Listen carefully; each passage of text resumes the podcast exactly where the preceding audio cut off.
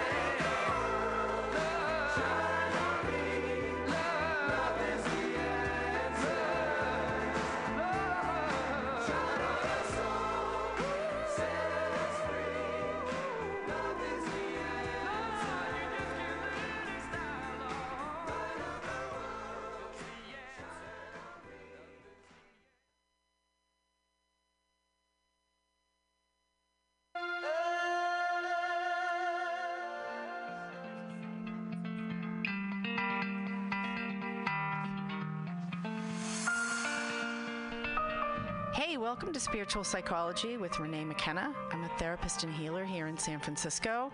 And if you want real change on a soul level, you've come to the right place.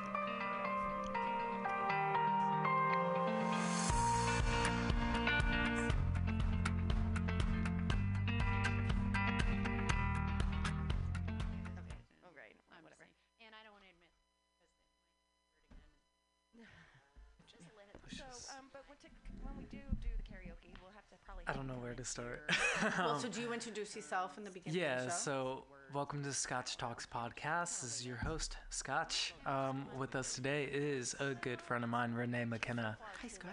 Hey, welcome. Happy to be here. Yeah, happy to have you. um, I'm not sure what to talk about, where to start.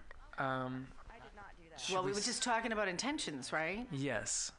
So, and I have a lot of areas of my life, and I think that the easiest way to tie them all together is through this intention setting work that I did years ago through this book called The Seven Habits of Highly Successful People. It's by Stephen Covey, and um, it's one of the most powerful spiritual books that I know, written in the guise of a business literature. It's really um, amazing. And one of the exercises in that book is to write a personal mission statement. And I've had the opportunity to start quite a few businesses, many of which have failed. And um, and um, and it's nice to start a mission to have a mission statement in when you s- have an organization because then you can kind of determine the actions that you're going to take and you can run them against the mission statement because the mission statement doesn't change. It's kind of like the core, like why the intention, right? And so Covey suggests that you write a personal mission statement, and which is like an intention. And so my mission statement that came out of that work was to use all of my gifts and talents for the benefit of the most people and myself. Actually, originally it wasn't in myself. In the last few years, I've added myself into that, um, which feels really important. Can you just say that one more time? using all of my gifts and talents for the benefit of the most people and myself. Okay. And do you go into every single situation with that in mind? Do you bring that up? I wish that I was conscious enough to think about it all the time, although on a regular basis, I do think about it. And it has become kind of a working part of who I am as a person now. Mm-hmm. And Well, I mean, it, it fits with my personality because I'm a very extroverted group, crowd kind of person. I'm a service oriented person. I love to do stuff for other people. Um, I've, you know, the pathological side of that is that I'm a codependent and I can care more about caring for other people than I do for myself. But, you know, the, the healthy, I think, um, the higher resonance of that is that I can do a lot of good in the world. And so, and adding myself into the equation actually cancels out the codependent piece, the pathological piece. Because if I'm involved, if it's just all about you, it's a way to escape myself. But if I include myself in the equation, then the equation tends to be more balanced, Yeah. is my experience. Nice. So, I mean, I, you know me, I can just talk. So, how, um, how that play, how that has played out for me is, you know, I have had, I had, I like to call it the burden of potential. And, right? And, uh, you know, I had a lot of different things that I was good at as a kid in school coming up. And, um, you know, I, I was good at art. I um, was good at science. I got the highest chemistry mark and as a senior in high school in my in my town, which was a pretty big town.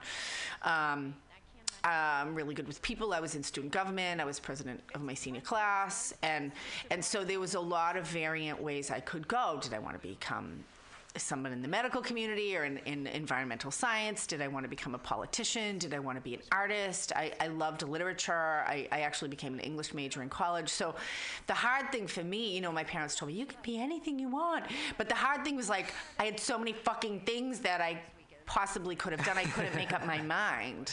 Yeah. Right. So after high school, I took a gap year and went and worked in a factory because I didn't know what to do. What? Yeah. I didn't know this. Yeah. So, um, which was really, it was a really instructive experience. It was a really instructive experience on a lot of levels because, so the company that I worked for was particular. It was a Jewish-owned company. Um, a conservative Jewish owned company, and the two men who had started the company had tattoos from the Holocaust on their arms. They escaped the camps Oh um, at the age of 20 and came to America and started a business. Wow. And most of the people who worked there were Jewish immigrants. It was kind of like the UN. It was very interesting. Yeah, all the people that worked in the office. Uh, I mean, eventually they all spoke English. They all spoke Yiddish, which was how they connected with each other at conservative, at the conservative temple. And um, so there was people from Poland, and there was people from Germany, and there was people from. So they were from all over the world, and um, it was interesting because the the the production, all the people in the production department were from Puerto Rico, and all the people down in the shipping department were all from the Philippines. Oh, and wow. um, yeah, it was interesting. And I was the goyim that worked at front. I was the girl, the white girl, the non-Jewish girl, the goyim. Um, that worked. girl, he would call me girl. Call that man. so um, yeah, it was a really, it was a really, really interesting experience to work for. You know, they all kept kosher, and we kept the Jewish holidays, and um, Wow. yeah, it was a super dysfunctional family business, but uh, but I learned a lot about Judaism and a lot about and a lot about that I didn't want to work in a factory for four dollars an hour for the rest of my life. and it $4 an motivated hour. me to go. Yeah, when I got a raise, I went to four twenty five. Whoa. Wow. Of course, this was a long time ago. I'm, I'm, I'm going to be 55 in a couple minutes, so this was in 1983, way before you were born. So, so anyway, um, we get off on that. I don't know how we get off on that, but um, so we were talking. I know this is an art podcast mm-hmm. at its essence, right? At its essence, yes. At its essence, it's about art. Oh, I was talking about all the different things I did in school. So funny, we were just, I was just talking to somebody about this the other day. And part of the reason I didn't go to art school was because there were people that were better artists than me. Really, I mean, I had I was very lucky. I had this fabulous high school that I went to in Weymouth, Mass, and it was super progressive. And I got to take art. I was an art major and an English major. I got to take art um, every day from eighth grade to twelfth grade with a fabulous art teacher, and then uh, and I took two literature classes at least every day. It was it was a brilliant Wow. arts education, and but um, you know, my fragile ego at the time, um, you know, there were kids that were, I quote, quote unquote, like better artists than me. And so, I mean, I had a lot of things I could tell you about why I didn't want to go to art school. Oh, well, I don't want to make it a hobby and I you don't want to make it into a job. I might not like, it was crap. Really, I was afraid that there was people better than me. which was really has I think it's a problem for a lot of people. You know, Yeah. we we feel like we aren't good enough as we are, Yeah. and so, and and really of essence, like that's what my intention, I think, points to for me. And is that it's not about comparing myself to other people or the gifts and talents that I have. We all have gifts and talents. Everyone has gifts and talents. And finding what those are and being willing to bring the fullest expression of them into the world, I think, is our work as a human. And, you know, I mean, my work as a therapist um, and a psychologist and a spiritual teacher and a shaman and a healer and all the other things that I do is really to help remove the blocks that people have to their authentic self. And, and all those gifts and talents that we have. Because really, it's only in bringing those forward that we find the fulfillment and the happiness and the peace and the joy that we all seek. And, but, you know, I like, Will Smith says, God put everything good on the other side of fear. Um, and the fear is usually about fears of our own inadequacy in comparison to our idea of who we think other people are. Generally, I think Yeah. most people suffer from that. Um, I know I still do. You know, I'm, I'm just finishing up my first book. Should hopefully be out in a month. It's going to be called Allies and Demons. In a month? It's my What? goal. It'll be out in a month on Amazon. Wow. Allies and Demons. You can find it at reneemckenna.com. And, and um, you know, I was I've been reading some other you know psychology, spiritual literature because it's the work I do is called spiritual psychology, and it's a blend of hypnotherapy and Buddhism and shamanism, and the best I think of Western psychology. It's a really potent elixir for healing and transformation for me and for the, hopefully for those I work for. um, but you know, I've, I was I was actually reading some stuff this morning, and, and I still find myself like, oh, like this writing is so good. It's so clear and to the point and deep, and and I feel that my own work, you know, is inadequate in comparison to that. And I'm working very closely with an editor. She holds my hand every day as we write because I just can't do it by myself. I've finally realized, which is fine. I can ask for help, and uh, you know, and so we just had this talk this morning that, you know, I have a special thing that comes through me, that comes through Renee LaValle McKenna, the age I am, the experience I've had, the the voice, you know, my Boston accent, my fuck you attitude, whatever, you know, um, and that that's what's supposed to come through me and and I have to trust that that's my gift to the world and that that's good enough. It, it isn't about comparing that I'm not as good as the pathwork of self transformation or Stephen Covey or Scott Peck or you know whoever the other people that I admire their writing is. It, it's got to. I have to have the courage to be myself. In fact, my intention recently is um, for myself. It's more of a goal actually. Is I want to become fearless. Fearless. I want to become fearless. I really do. I don't know how you become fearless, but I want to do it. I feel like I fear. I feel like fear is always there, but it's just cutting off that part of you that wants to make excuses, right? And then like another part just makes you do it, or walks you, or runs you through the fear. Well, fear really, I think, is a boogeyman for the most part. I mean, especially you know when I turned 50, a couple five years ago, I took a retreat in New Mexico. I went to the desert. I love the desert, and I, I find the desert kind of like there's a there's an openness in the space in being able to see for 40 miles and the sparseness of the landscape that just kind of clears away the details that get in the way of life and uh, Yep. and what I felt really clearly, two things. I mean, that that's when it, it became the first thing was it became very clear to me that I'm here to be myself.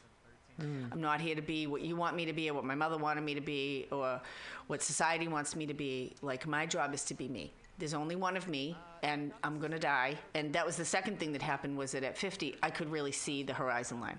Like, you know, at best I get another 50, and the last 10 or 15 of those are probably going to be crap, right? So, so I got maybe 35, and I have not done the things that I want to do in this life. Mm-hmm. I've done a lot of great things, but like I haven't done the thing.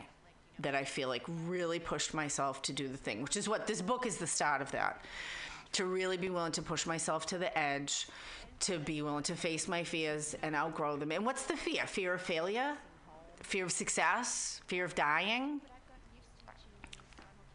fear of getting my feelings hurt like whatever i've already failed i've already succeeded i've already had my feelings hurt i haven't died yet hopefully i only do that once but you know i've already lived through all that stuff what am i afraid of you know what am i afraid of i think now what's happened for me is that my biggest fear is that i'll get to the end of my life and give myself a thumbs down that i'll hmm. i'll be on my deathbed and have not done the thing mm-hmm. and be disappointed with myself. And that really is my biggest fear. That is a bigger fear than whether people like me or not, or whether I get my feelings hurt, or a bad rating on Amazon, or whatever, whatever happens. Um, but there's a, but there continues to be a lot of growth to be able to do that. Yeah.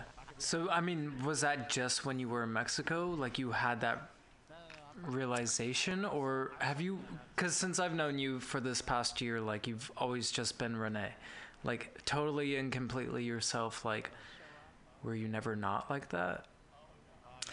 Uh, I think in the context that we know each other, no. I think in the context that we know each other, which is personal growth work and, and a lot of spiritual work and um, and it's places of great vulnerability. No, I think I've always been.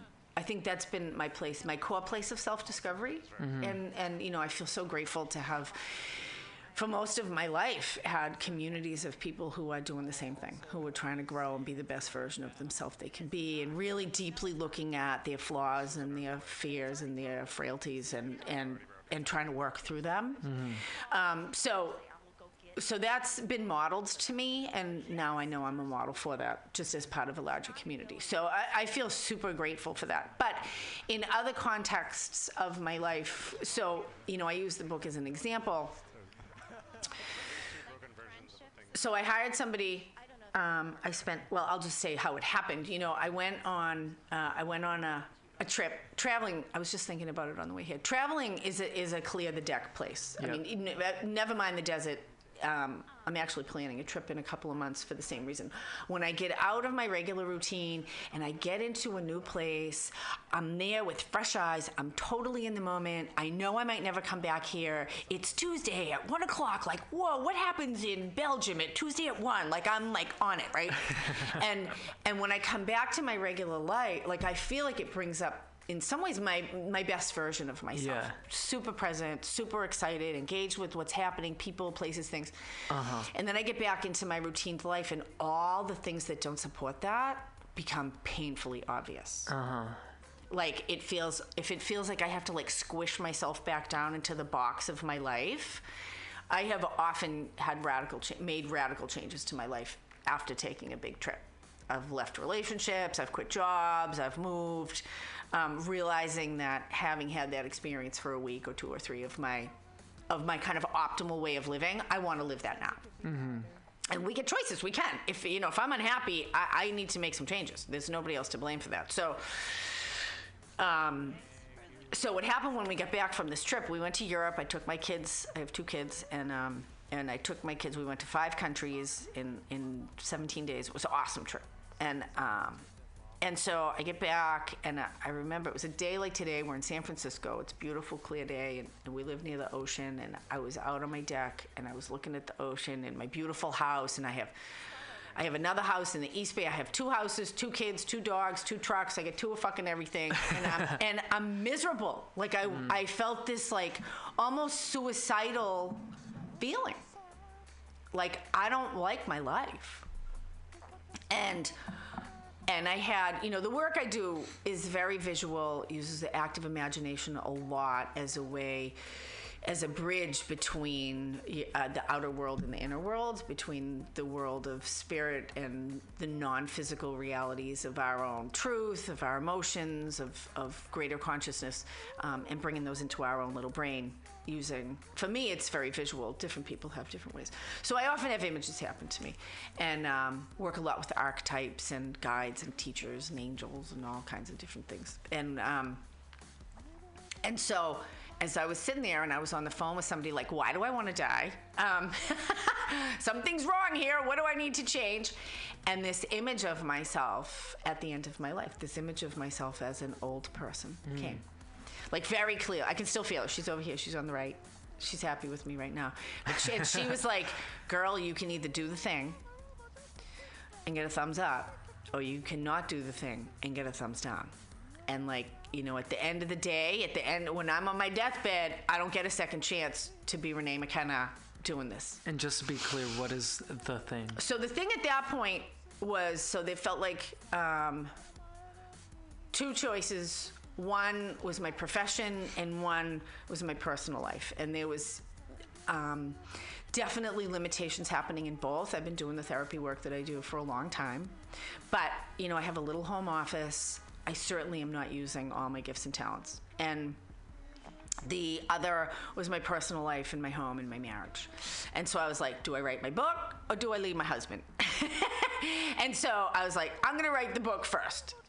Subsequently, I actually have left my husband, but there's an order of operations apparently. And so, so writing the book came first. So I, um, you know, I it's an interactive universe. I believe in, in higher good, and I believe that there are uh, there's a whole realm of grace that's there to support our highest good. And so I started to talk about it. I started to do some research. I have a friend who works in publishing, and I'll just say within two weeks, I had a writing support group, and I had a ghostwriter and I had a talk with him because at that point I, I knew I couldn't do it by myself. I had kind of been trying. I had like 25 starts of writing this book. I just couldn't do it by myself. And he said to me, um, "Okay, so we can probably do six months, six or six to eight months, and um, and this is how much I charge." And I had exactly that amount of money in my bank account. It was all my savings. It uh-huh. was every penny of my savings, but I had exactly the amount. And so I was like, okay. I'm not a huge signs and symbols person, but maybe I am. You know, I was like, all right. so I wrote the big fat check, and we spent eight months writing the book. And I got a 269 page transcript at the end that was technically publishable. And I hated it. I couldn't even read it.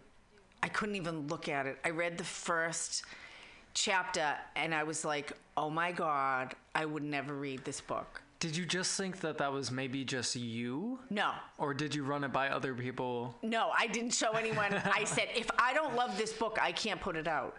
And, mm. and so I'm bringing this back to what the, what the question was. So, in the process of writing that book, which is, it's basically the, it was basically like the, the core text of, it's the book I have now. Only the book, the Allies and Demons, is is um, uh, much more condensed, and I think um, I think it's going to be shorter and more put it to the point. But one of the things when you're writing, and I think it happens all the time unconsciously when we're out, is the idea of how am I presenting myself to people, right? How am I presenting myself? And in my work, we talk a lot about having a mask, a social mask, a sexual mask, a friendship mask, a family mask, like that we put on these different masks to be who we think other people want us to be. Hmm. Think who we, or even our own idealized self image of who we think we are, or who we think we want to be, that may not be actually that connected with who, what's true, depending on how unconscious and how that's a bummer. The further you are away from your authentic self, the more of a bummer it is, really. But anyway,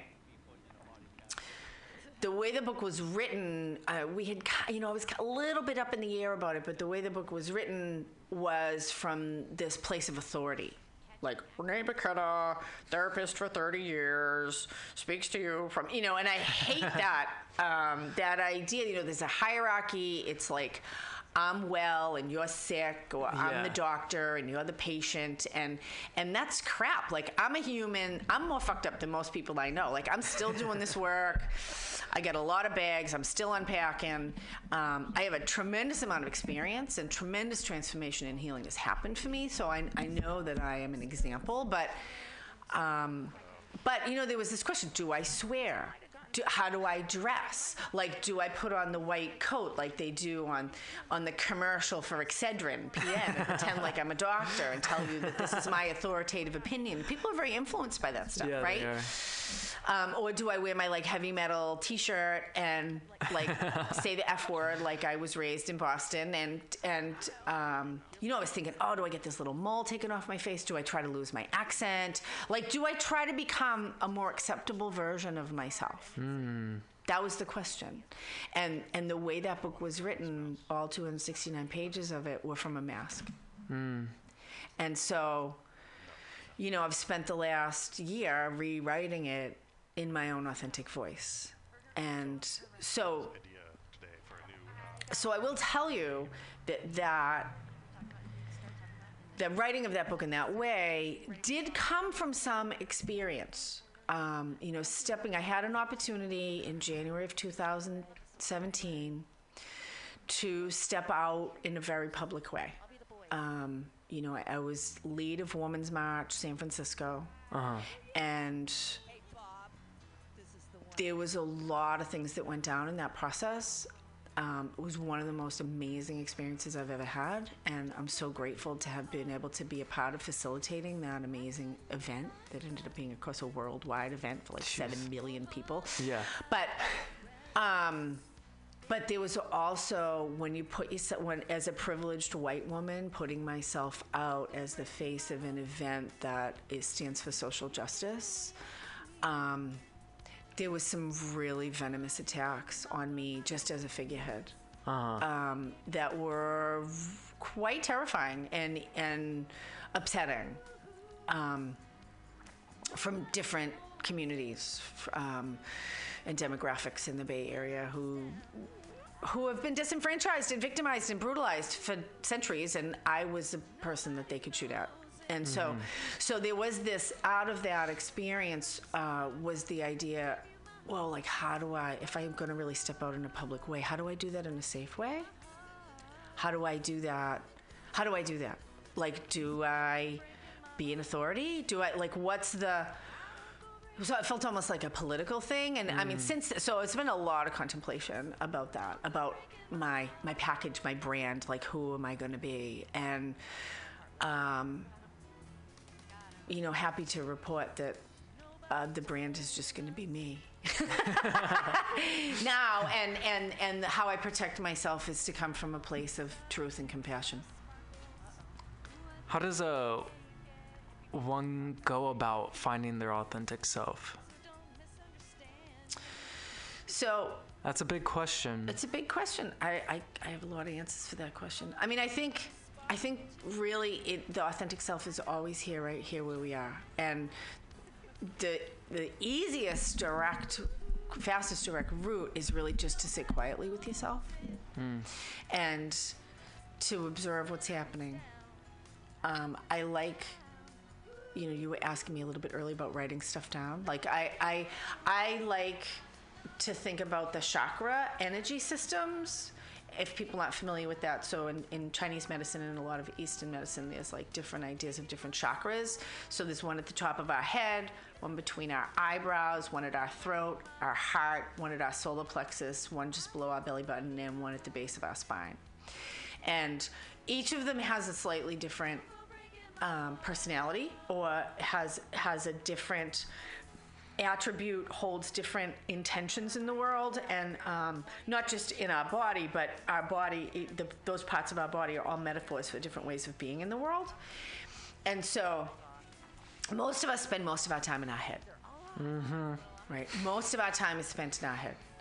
And so and it's a valid place right? There's a val there is a lot and that's pretty much the place between your eyebrows right? Like that's there is a place. Um, but to open up spiritually? Like how do i feel spiritually? What does that even mean to me? Just- i think it's about asking questions and then listening for the answer that comes from within us. Um, you know my my throat is my voice. Um, what do i have to say to myself to other people? Am i full of self-hatred and criticism and judgment and fear? Am i full of love and compassion and forgiveness and inspiration or wisdom um, what's happening in my heart Like if I really bring my awareness down into my chest, how am I feeling? Um, it's really about discovery. Like how do we find? It is really about like finding our authentic self. I think it's masked for most of us, most of us. And to have that inquiry, like how am I actually feeling in my heart? I know I didn't have access to my heart for a really long time. It was closed. It just wasn't safe to be there. Like physically, actually, I did stuff in yoga to try to open it and.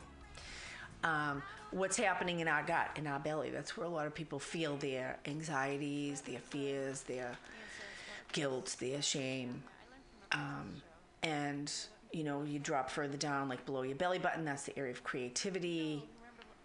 I mean, you may not feel it, but what is your inspiration? What inspires you? What, what is your creative bent? What, what is the thing that you bring and make in the world? And it doesn't have to be physical art.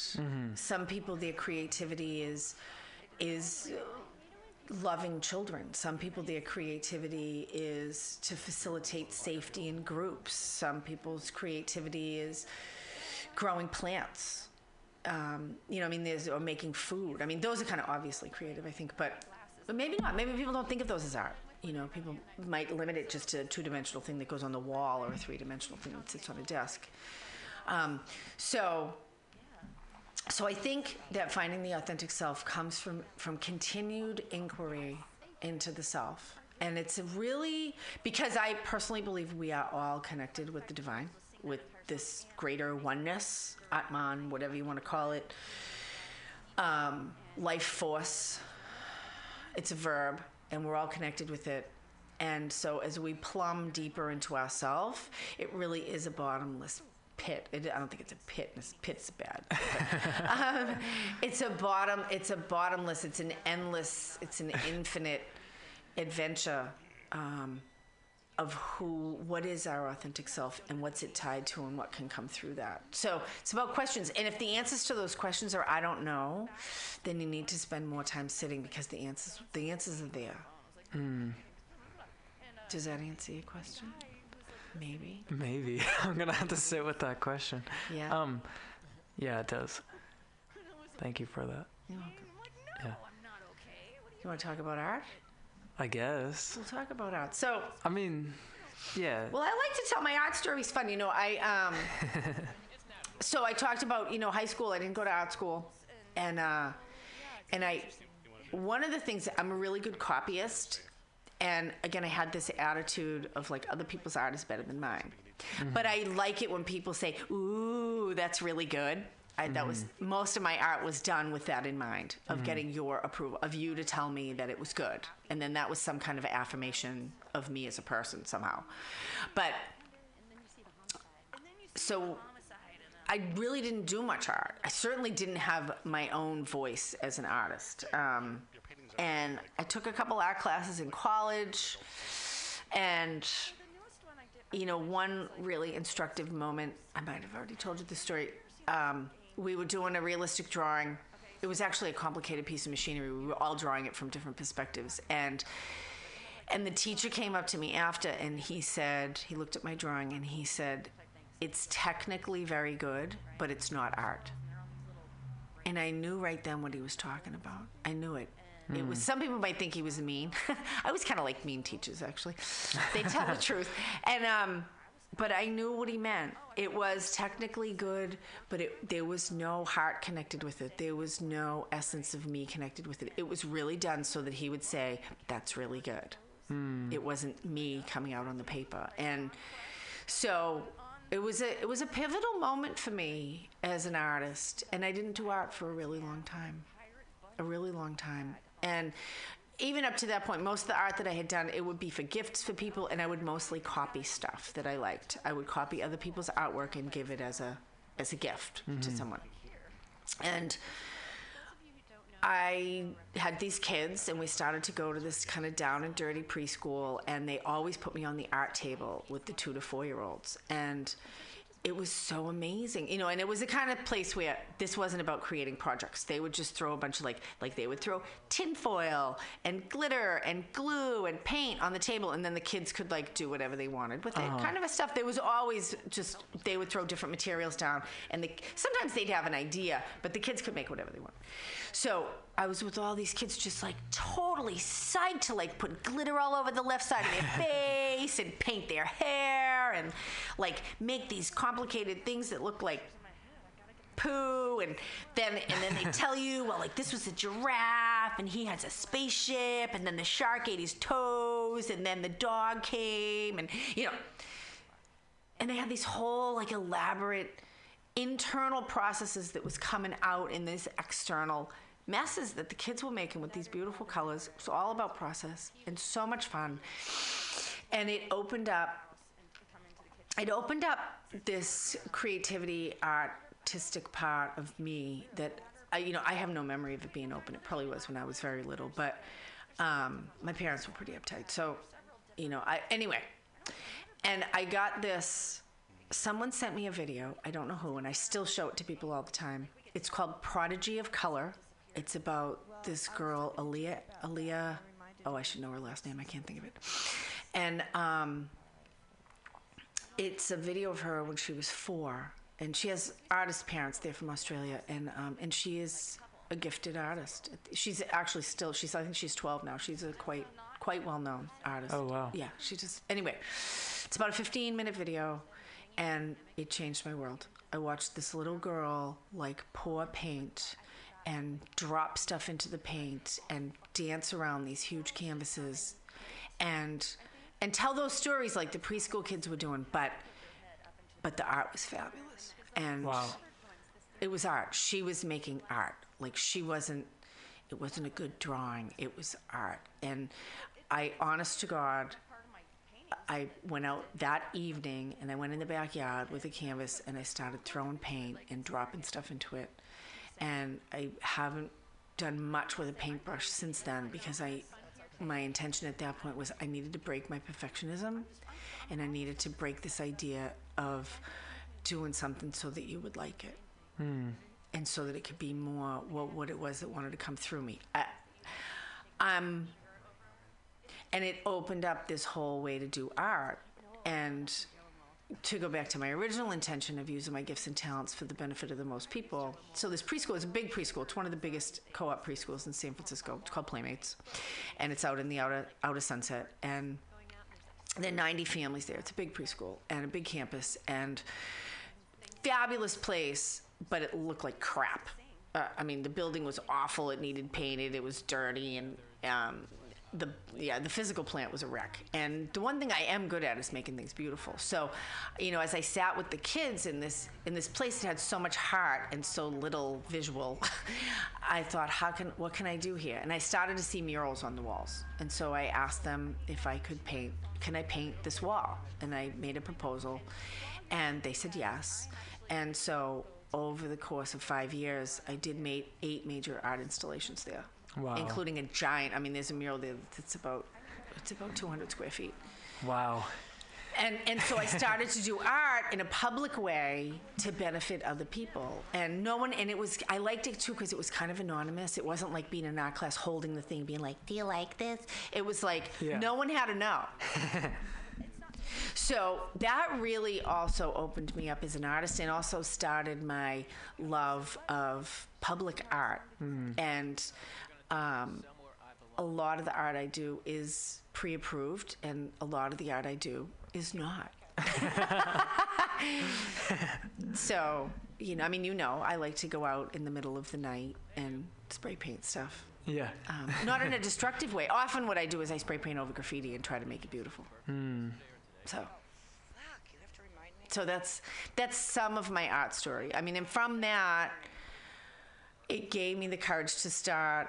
You know, I was painting on these. I was paint pouring, which is super fun. Um, I love to paint. What is that? paint pours so so from these big murals that i did i bought i was painting on the side of buildings so i was using high gloss exterior paint which is incredibly durable and you can get in any color so and because i was painting primarily murals for kids. I love bright colors anyway. Um, I had all these quarts of bright colors, huge, bright, bold colors in this exterior uh, acrylic latex. And so that's what I started to, because I was overrun with the paint, um, that was what I would pour. So I literally like pour it out of the can or I pour it into smaller. I bought, a, I bought like two cases of ketchup bottles and I poured all the paint in those and I could squirt the paint. Oh wow. And and so that's really and then dropping i love collage painting. Like i have i started to collect all these beads and feathers and drop stuff into the paint to see what it does to make it more three-dimensional. Again kind of echoing these kids that are probably now in middle school that, um, that really inspired me with these different kinds of art. And the thing about paint pouring that i really like is that working with the paint is like working with another entity. Because if you pour four colors next to each other or pour a color and then pour a color on top of it like mm-hmm. it has its own personality. It does its own thing and you can tip the canvas and Yeah. use gravity and that it's not i can have some idea but the paint has its own ideas so it almost feels like collaborative art working hmm. with the paint and the materials I just did something like that the other day. did you Yeah, like pour paints on top of each other and just like let them dance together as I, you know, put them upright and like let gravity yeah have its way. spraying water and other Ah. chemicals on it too adds a whole Oh, other thing, which is really fun. Yeah, each thing you add into it adds its own thing, and then you can add heat or wind. I use a blow dryer a lot, blow stuff around. Yeah, it's really Oh, cool. Yeah, there's a whole. You're working with the elements to collaborate. Awesome. Yeah. I love that. Oh, I'll have to see what you did after. You'll have to post it with your. No. no, it does not look good, but it was fun. Um, so yeah, I mean, I've just been getting more into that, like taking scratch paper and like painting. I got like a full box of paint like two years ago from a friend who didn't need it anymore, and I've just been like going off of that, and half of it's dry and gone now, but. Um, Well, so even dry paint is interesting. So you can stick chunks of paint into the paint.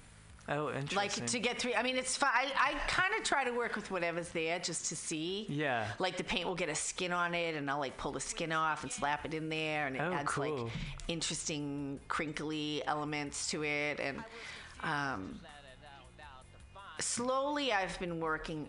You know, I I did a some abstract. I haven't done any abstract stuff in a while, but then I started to use the paint pouring more for directive art, and you know, I, I people ask me, "Would you paint this painting for me?" Sure. I started to do what I had done historically to paint pictures for somebody for like their birthday or an anniversary or wedding gift or whatever, and and so so I started to actually make more of the art that's probably because I'm more of a semi-realist than a than an abstract person, and um, and so so I started to gather up some paintings, and then you know, of course, in San Francisco, we have we have um, the Open Studios every fall, which is fabulous. And I had a friend. Do you know about Open Studio? No. Oh my God, he doesn't know about Open Studios. So San Francisco, in September, October, November, has Open Studios every year, and each week or couple of weeks, different sections of the city are opened for open studios, and you can either have an, an open studio of your own, like you could have an open studio here, um, or you can be part of a collective open studio, and there are people that gather together. And so sometimes they're in people's homes, in businesses, or in actual art studios that people will open. There's a whole, um, so the so the open studios, who's it done? Artspan is who runs it. Oh, Artspan. Okay. Artspan runs it, and they'll help you find other people to collaborate with. They have a huge catalog that comes out. They do a lot of promotion for it, and there's people that do open studios every weekend as patrons, um, and will go to every open studio all over the city, or you know, out here in the Outer Sunset in the Richmond. Um, so we get one or two weekends out here. Oh, wow. And so, and it's cheap to get in. It's like a hundred bucks. I mean, it depends what you do, and uh, of course, if you want to buy an ad and blah blah blah, it can be more. Um, yeah, so not so it was a little bit after that you know, a couple years had gone by, and uh, I was actually working with wire sculpture at that point. Um, Cool. through this Buddhist meditation called the Jewel Tree, which is a really inspiring meditation. I was teaching art to kids in first and second grade, so I was always looking for art projects for the kids. That started a whole other thing for me because as I would look for projects for them, I was really immersed in looking at what people were doing, and so I started to do some of the stuff myself. So anyway, I started to do these. Um, these jewel trees and, and one of my friends said oh i'm doing open studios. And like yourself i was like what is that? And so she told me and she said i said oh could i do it with you? And she said well i'm a painter so i don't really want any paintings. Do you have anything three-dimensional? And i was like yeah i have these sculptures. So and so i whipped up a couple more and um, and i brought them over to her house and made little cards and set them up and i sold four of them. Wow. I know. Very inspiring. So I was like, oh, dude, that was good. So that was fun. So so it it's and then I did open studios again the next year and then and had another big I mean the next year I sold like 15 pieces of art and um and so that inspired me to start to do shows and then I started to to use that i'm a deadline person i like to have a and i i like to have a goal and if i have a deadline it will make me do will make me do it because i don't just do art because i need to do art um, because otherwise it fills up my garage so i got to have a reason to do it and so as i started to sell um, so as I started to sell art, I started to do more shows. I started to create more stuff, and then over time, you know, I have a pretty. I, I mean, for me, I have a pretty big inventory. I mean, I have about. I think I have about 30 paintings out now, showing in different places. and- Yeah. And, I just had someone last week that wants me to show in a, in a framing store that they have over in Oakland, and I Ah. had two two different people ask me to. I had kind of an art day last week. Two different people asked me to commission pieces for them. Cool. Yeah. So. Nice. Um, so my art's pretty exciting. I'm still not. I mean, my goal of where I want to get to is I want to find a way to paint poor, realistic portraits of people. Yeah, to blend the paint pouring and the looseness of that with a realistic portrait of a person. That I have not, I haven't got there yet, but that is my life goal. Wow. Yeah, because I love to paint people. I've been experimenting. I just did, you know, we're part of an art salon that's every two months, the San Francisco Art Salon. And so, which was another dream of mine to start that. We've had three of them. They've been super successful, and, and we're going to have another one in April out in the Richmond district. And, um, and so we need to get an Eventbrite page or something so people can look it up. Yeah. It will be. You can search San Francisco Art Salon and you'll find it. And What? Um, yeah, it Oh, is I on Eventbrite. Yeah, it's on yeah. Eventbrite. That, Wow. That's how, yeah. um, I need to make up a new one for the April. Whatever the second Sunday in April is, that's the date it will Do you think but- that will move to a different spot eventually? I don't know. I mean, Because I thought that was like a closed group. I didn't even know that oh no, it's on open. Eventbrite. We've actually had some random people come. Yeah, it's interesting. Oh, how cool. I think, yeah. So, um, you know, through that salon too. I mean, I'm I'm a group-centered person, so through the salon and me encouraging other people to kind of push their growing edge. I so I just did some photography. Um, I'm working. I'm going to do more photography, working around with the human body. I really like working with nudes. I, I and so um, I'm interested in erotic art. I'm a little bit interested in the kink community and and, and how that can work into art. Um, so as I explore myself, looking looking for ways to express that, um, and it gets back to that similar. So I was like, you know, I'm Mrs. McKenna. I'm the art teacher at St. Gabriel's School for nine years. This is my first year I didn't teach. Wow. And um, and so, you know, it's been a question mark of how do I explore my own very adult art because a lot of the stuff I'm interested in is sexuality and violence and, and a lot of the life experience that I don't want my fourth graders to know about. yeah, that's probably best. um, and how to explore those things without how do I how do how do I do that and not like horrify children who might be following me on Instagram or um, and so actually one of the things I've done is I have a pseudonym Ah, Yeah, I have a pseudonym. I didn't know. Yeah. Wait, did I? I don't know. I don't know if you know. Um, yeah, so I have a pseudonym, uh, which I can say on here because I don't know if there's any fourth graders listening. No. So Ravona White Magic is my pseudonym. How do you spell that? R A V O N A, Ravona. Ravona. And uh, White Magic. White Magic with a K. Yeah. And um, I, uh, the name Ravona actually came from Russia because Ravona means raven in Russia. Ah. And I spent some time in Russia. And they love to name people pet names, and so I was Ravona.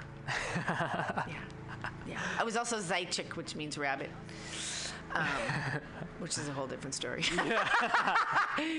but um, yeah. So um, so that's I think that's my solution to that. Um, I have a FetLife page. I haven't pa- posted a lot on that because I've just really started to look at erotic art and the more adult themes of art, um, which fascinate and excite me. Um, but I'm still against that like social mask a little bit. Um, and you know, because I also had an art nonprofit for six years called Art in Every Classroom, and uh, that was actually how we supported the art program at the kids' school, and um, because the Catholic school didn't have any money, so we used it. We could, so we received grants and then we gave away grants. We gave away um, over hundred thousand dollars in six years. Wow. Yeah, to classrooms to to benefit about probably fifty thousand children. Holy crap. Yeah, in the Bay Area and also in South Sudan, Africa, and Haiti. Yeah. How So do you do all of this? What the heck? That's a secret. Yeah, see, there's a lot. Those are all my. So using all of my gifts and talents for the benefit of the most people. right? Literally every time I talk to you, it's like something new that's new just thing. like you didn't crazily know. You didn't done. know I was the the director of a foundation. Yeah, we folded it up. um, my goal had been to get a standing art program at the school that my daughter is at now. She's in seventh grade there now, and um, we started when she was in kindergarten.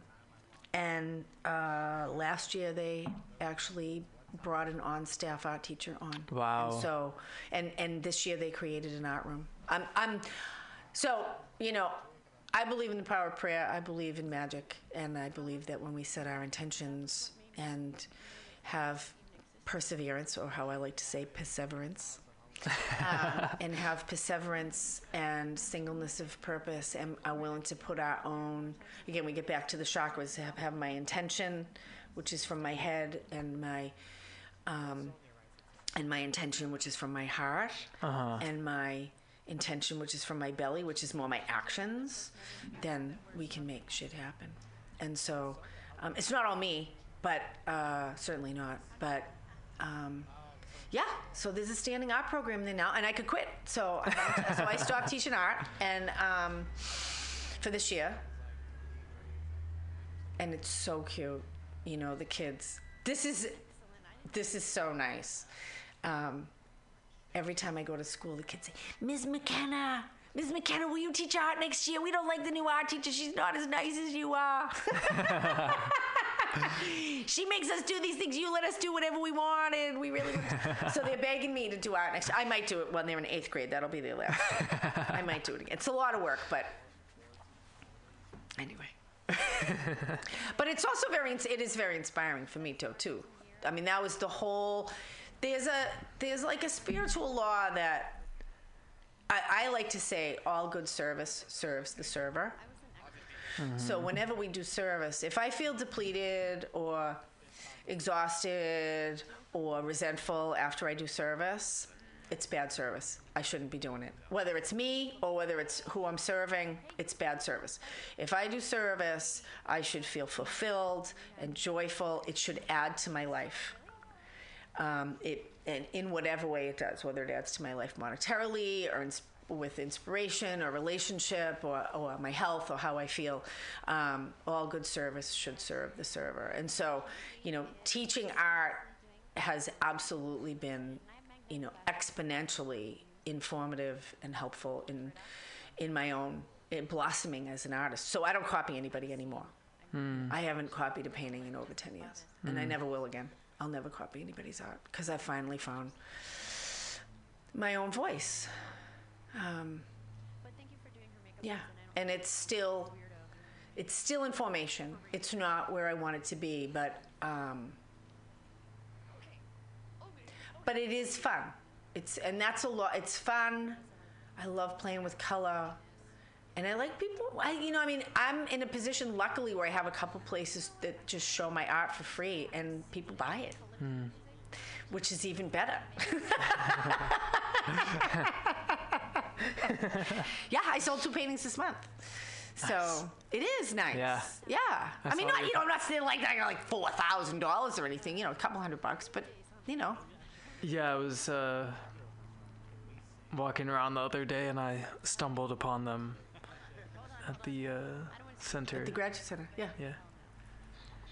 Super cool. Yeah. Yeah. Yeah. No, I've raised my prices over time instead of like. Does that scare Ooh. you? What? Raising your prices?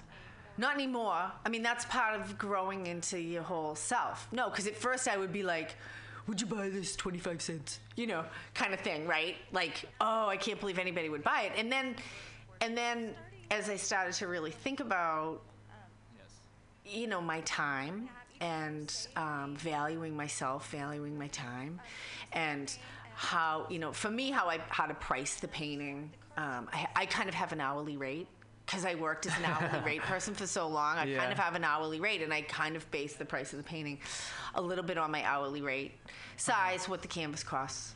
Um, yeah. And uh, well, I'm looking forward now. We have a friend, Shane, who's a very talented artist, and she's been.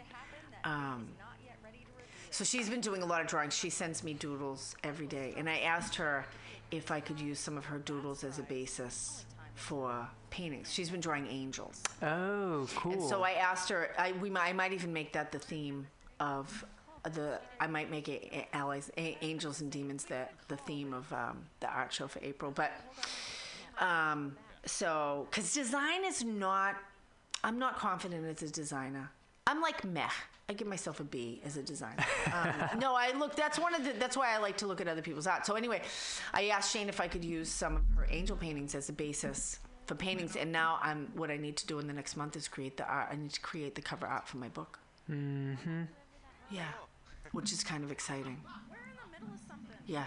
It was funny because I asked Shane, would you help me? Because she's a designer. I said, would you help me design the cover for my book?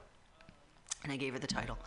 And um, so it's Allies and Demons, and the subtitle is um,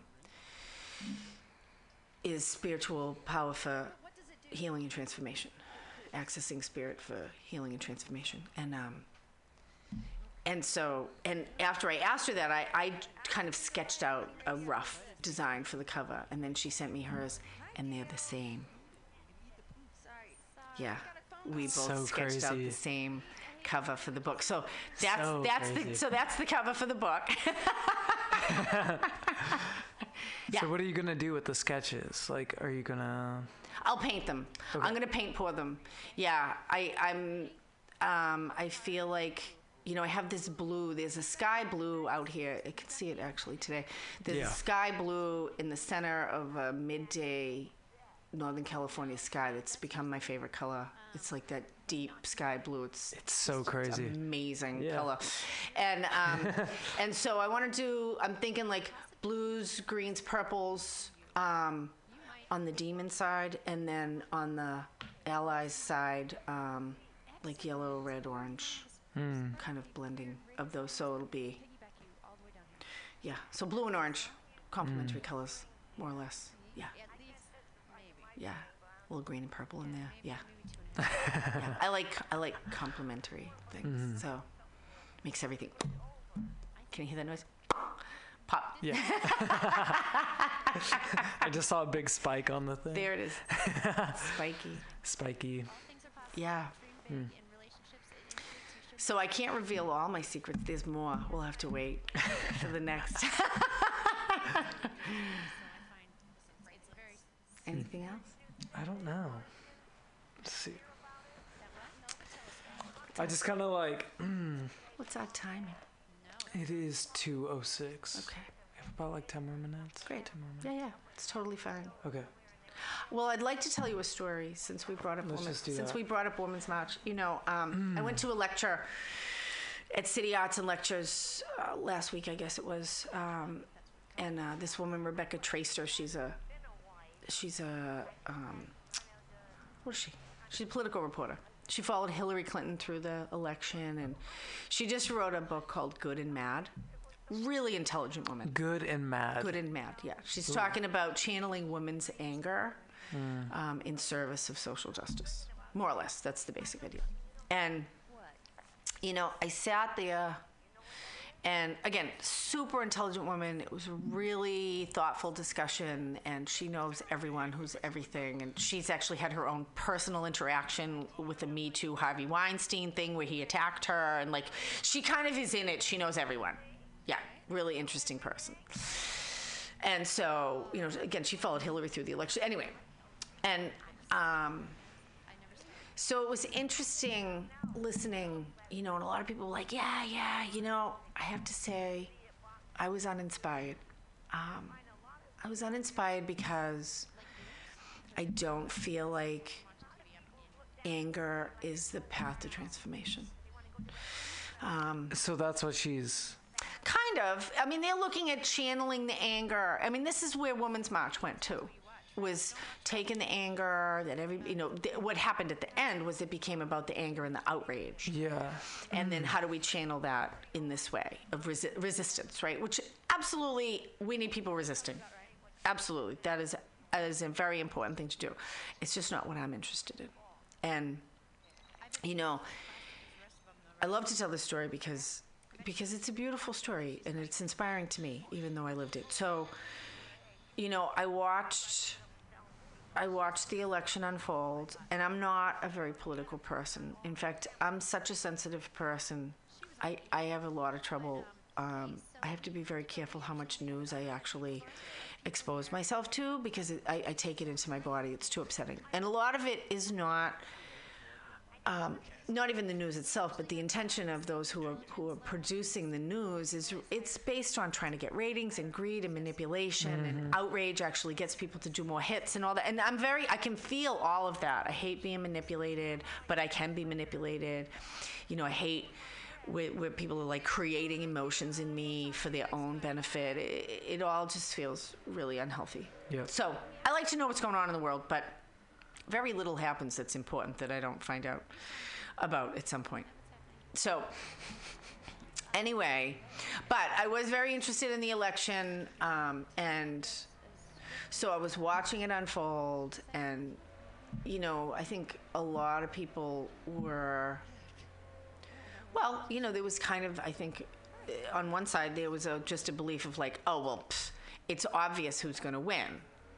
And I have to say, you know, being brought up by gun toting Tea Party Republican parents, that I wasn't so sure about that. And, and so when I watched what went down on election night, like, I, I wasn't shocked, but I was certainly disturbed.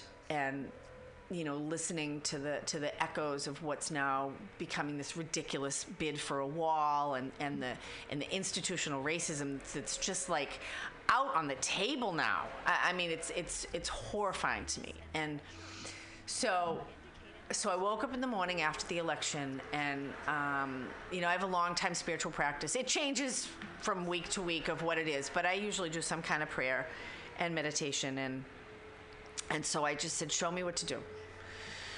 What can I do? How can I use my gifts and talents for the highest good of everyone involved?" And um, I had no idea what that meant.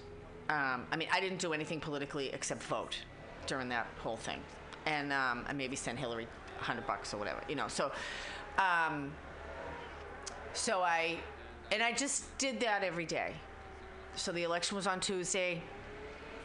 I started that Wednesday night, Wednesday morning, and um, and Saturday morning I woke up and I was still looking at Facebook, which was where I was getting a lot of my news at that point, the echo chamber of Facebook, and um, Chamber of History.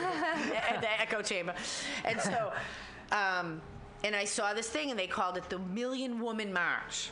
million woman march in Washington D.C. and I had this feeling go through my body, which I now know that five million other people had at the same time, and I said, "I'm going." Uh huh. And I, you know, I looked at my calendar. Do I have anything on January 21st? I don't. And I booked a plane flight to go to Washington D.C. And I posted it on Facebook. And within an hour, I had 50 hits of people. What is it? I want to go. What do I do? And so, so I spent the rest of the day kind of um, responding to people, and, and the responses got more. It was going out more, and I could see there was a viral thing happening. I, I tried to call the, the then completely fledgling Women's March organization. There was no answer. There was no emails coming back. They they were four people who didn't even sit together, and um and so that night I started a Facebook group. Um, and because I thought so many people want to go, I'll give everybody a, a central place where they can talk about ride sharing and places to stay and blah blah blah. And in the morning, I woke up and there were a thousand members on it. Wow. Yeah, and I had never had like I was like, oh, this must be like a viral experience, and so, and throughout the day, like it just got more and more of people interested, and the buzz got bigger, and um, and at three in the afternoon, I got a phone call from someone who said, I'm from Women's March. I noticed you started a Facebook page and used our image. Like, who are you and what do you want? and so I told him, I just want to be helpful. You know, I'm trying to facilitate the people in the Bay Area who might want to go. It's a long way and blah, blah, blah. And um, so we talked for a couple minutes and she realized that I was legit and not a nutcase. Well, at least, at least she doesn't think I'm a nutcase. And, um, and at the end of the conversation, she said, Would you be willing to lead Women's March San Francisco? And I said, I guess that's the answer to my prayer. What can I do? And so I said yes. And um, and that started. Really, that was a catalyst. I mean, we spent the next seven weeks putting together an event that should have taken a year to put together, and we had this fabulous team. It was this amazing experience. Um, you know, at the end, um, the Facebook page had eighty thousand members, and um, and you know, I got to go and sit in Civic Center and watch the helicopters overhead. And I remember one of the police, you know, who became my buddy because we had to have a lot of meetings with the city and everything. And he said, You know, Renee, once the crowd gets to this place where it is right now, that means we've capped 100,000. That's what we gauge. And I said, Welcome to my Woman's March party. and what it did was, it really affirmed something. Um, you know, I'm from Boston, and uh, John F. Kennedy is one of my personal heroes. And um, and he said, um, every person really can make a difference, and every person should try. And um, and I think that that is what we're supposed to do with whoever we are, whatever our gifts and talents are. We're supposed to find them, and we're supposed to bring them out. Um, for the service of all of us, because we really are all connected, and um, and that is the path to joy and fulfillment. It's the only one that I know. Um, so I'm still trying to trudge it. And um, and whether Women's March was the preview of things to come for me, or whether that was a pinnacle moment, remains to be seen. but um, but I'm stepping out, baby. What would you like to happen? What would I like to happen? You know, there's a wave, there's a lot of talk about shifting the consciousness. Um, Yeah. I think our culture is really unhealthy. I think that people are desperate and suffering and loneliness and and um, materialism and consumerism and and fear of the future and disconnected from um, from the essence of life and from the beauty and the connection that's possible and within themselves and, and in the greater community and in the world. And so I feel like um, I already am part, but I think I'd like to be a bigger part of this wave that I think is happening of a call to deepen our experience, to get more honest and more real and more vulnerable, um, and to surrender to life rather than to try to master it. Um, I think that that's our appropriate relationship. is to be more in surrender um, to what's happening rather than fighting and resisting. And so, I mean that on the ultimate reality, not like the Donald Trump reality or whatever, you know, the, the um, so you know what would I like to happen? So what would I like to happen? I ultimately, if I think big, I would like to teach in Europe. I would like to write. I mean, out of out of uh, every time I sit down to write, I find another book I feel like I need to write. So there's like 20 books that I want to write. Um, I hope. I have a feeling one of them will probably be a book that's very helpful. I would love it if one of my books could be as helpful to other people as some of the books that I have read have been helpful to me. So I hope that what can come through me can really help and change people's lives. Um, you know, the processes that that have that come through this work are incredibly transformative, and I would like to bring those out to as many people as are open to receiving them. Um, so I would, I mean, my goal has been I love to travel, and I would love to have, you know, a place in the in the East Coast. I would love to have a place in Europe. Um, I'm going to Germany um, in April to kind of spy it out. I've heard the Germans might be very interested in this work, so hopefully I'll have a book in hand and be able to do a little a little work in Germany and see if that's a foothold in Europe for me. Um, I have my own podcast, Spiritual Psychology, um, which you can find on almost every major carrier. And uh, I actually do. I'm going to put in a little plug. so, I do I do free therapy online for people uh, to really demonstrate this work of spiritual psychology and the transformation that it offers. And so, you know, if anybody who's listening here is interested, um, I do sessions over the phone. I record them. They can be anonymous. We don't need to use your name. Uh, and then I put them up on my podcast, you know, and usually do a little bit of talking about what the specific, what the specific healing modality is, whether it's inner child work or power retrieval or soul part exchange, um, healing from trauma, healing from depression, anxiety. So that's my plug. I would love it. Um, I would love to have like some kind of a syndicated radio show. That would be like I would love that because I yeah I love to talk as you can tell. and I'd like to be able to another goal would be if I could have my artwork in places where I was selling like two pieces a month. If I could sell like two pieces of art a month and just have a rolling flow with with my artwork going out so that I had a reason to paint Uh-huh. a couple paintings a month. That would be. So that's my that's my hopes um, for the next 30 years. I do expect the next 25 years to be the most productive of my life. Wow. I do. I was talking today, as a matter of fact, one of my girls is really into astrology, which is not a thing I'm into, but I'm an Aries, and apparently Chiron just moved into Aries. Chiron is the wounded healer, and Chiron has moved into Aries and will be there for the next seven years. So I will be 62 in seven years, and I expect 62 to 80 to be my best years. I'm, I'm going to be on fire. Yeah. That's badass. It is. I'm dying. I'm getting my tattoo. I'm looking. I'm going tomorrow to get my my. I am tattoo-less at 55, and I've decided I'm going to get a full sleeve tattoo Wow. with, with all of my sacred symbols on it. Yeah. Hmm. Yeah, as I step out into the world. So not only are they with me, but they create the space everywhere I go. Yeah. I want to see that. You will see it, dude. I'm gonna. She's gonna draw it out for me tomorrow. We're gonna spend two hours, and then I'm gonna spend the next probably year and a half getting it done piece by Okay, piece. really quick, what's your thought on tattoos? Because my mother, who's around the same age as you, like, tattoos are forbidden and, like, the worst thing that somebody can do to themselves or their bodies. Like, what is No, the your- worst thing you can do for yourself in your body is you can be in a dead relationship that you hate, eating bad food and watching bad TV. That's the worst thing you can do. So, That's so true.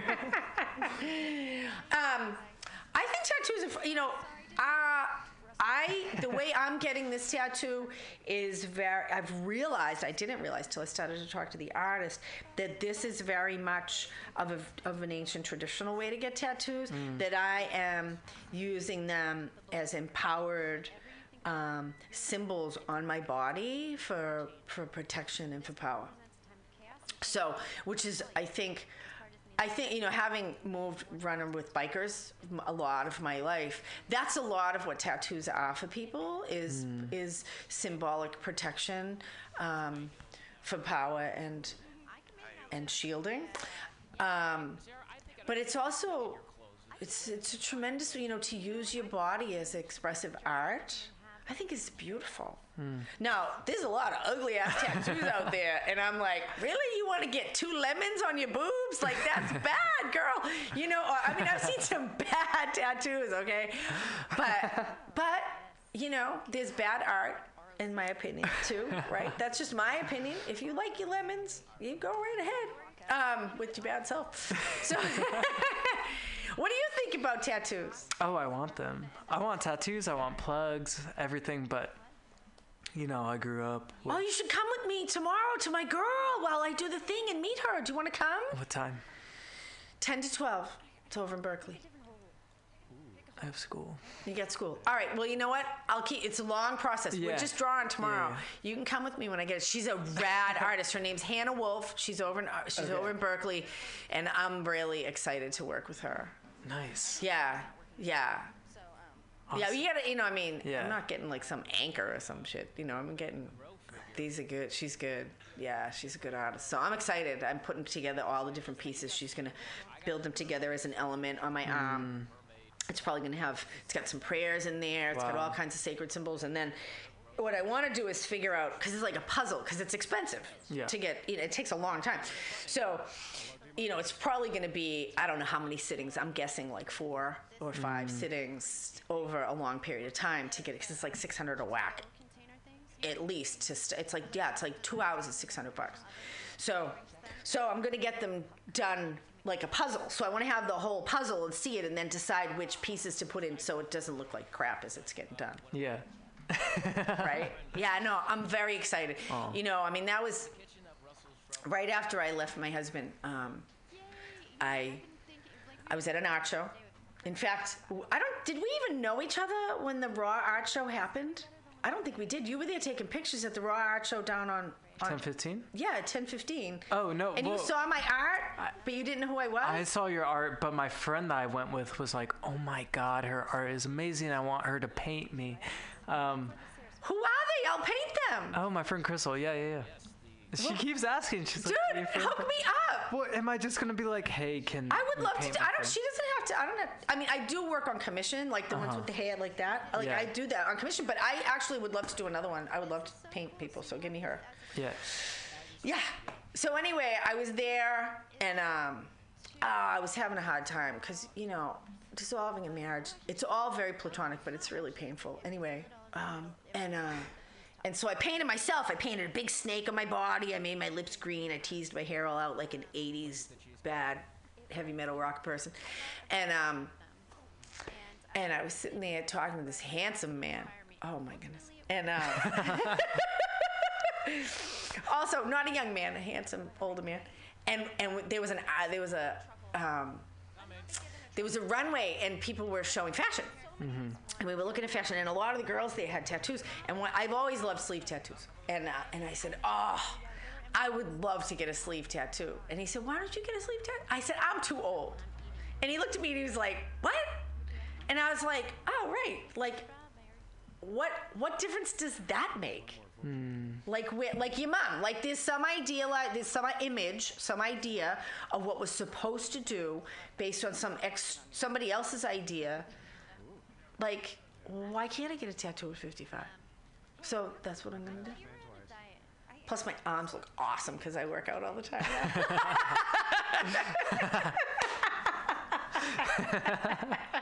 I'm rocking 55. I just gotta say it. But um, yeah, so I think tattoos are great. I think tattoos just don't. I, you know, the only thing is the face tattoo thing. I told my daughter, don't get a tattoo on your face unless you're Maori person. What about fingers? Fingers are fine. Because I do like, I would want them on the insides of my fingers. People do cool stuff. Yeah, yeah. These all you know. The only thing, the face thing is a little. It depends what you're doing though. Yeah. It depends what you're doing. I, for me, I'm not getting a face tattoo. I'm just gonna say that I'm not getting a face tattoo. I'm probably not gonna get a neck tattoo. But um, but you know, I could come back in three years and change my mind. What would you get if you had to get a face tattoo? Oh, I'd have to think about that for a long time. I can't. Even What imagine. wouldn't you get? kind of personal growth in bed. I would. The first thing I see is like those prison tattoos that all bleed out that have like somebody's name on them. I wouldn't get like someone's name written on my forehead. or a mm-hmm. star under my eye. No, or a teardrop. Somebody had teardrops tattooed on their face. Yeah, that's bad face tattoos. No, I don't want a face tattoo. no, that's my. Well, you know what those mean, right? What? Teardrops? no. I th- on each side of the face it's different, but like this is like Critter, are you next? you murdered somebody, like, and then each teardrop for each murder. Nice. I think. Yeah, that's what I want. I think so. murdering teardrop tattoos. Yikes. Yeah. Blech. No. Yeah, that would contradict what you're trying to do. It is. Well, those people can come and do therapy with me at reneemckenna.com. if you want to be on my podcast, you can shoot me a text 415 672 4992, or you can shoot me an email info at reneemckenna.com. It's R E N E E M C K E N N A. I'll put that in the uh, description as well. Awesome. Yeah. Thank you. I appreciate you. I love you. Love you too. So good to talk today. Thank you. Awesome. Thanks for coming. Thanks for having me. Yay.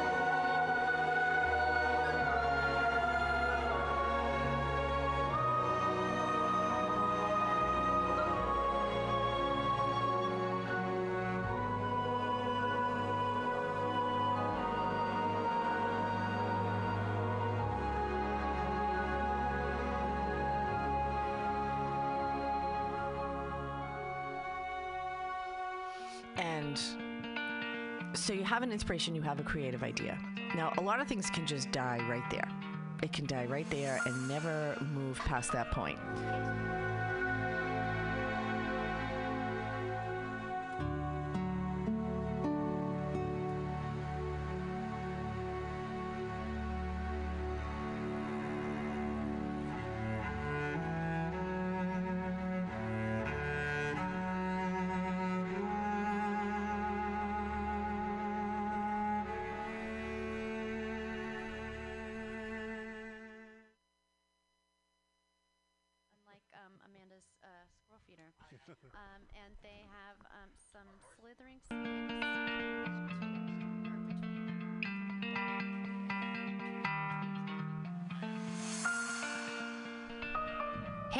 To Spiritual Psychology with Renee McKenna. I'm a therapist and healer here in San Francisco.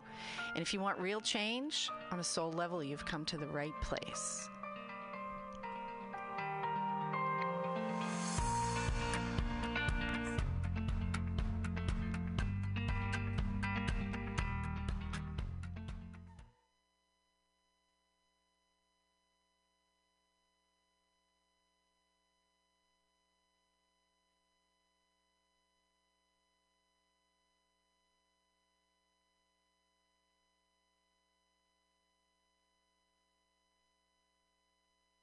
This call is now being recorded.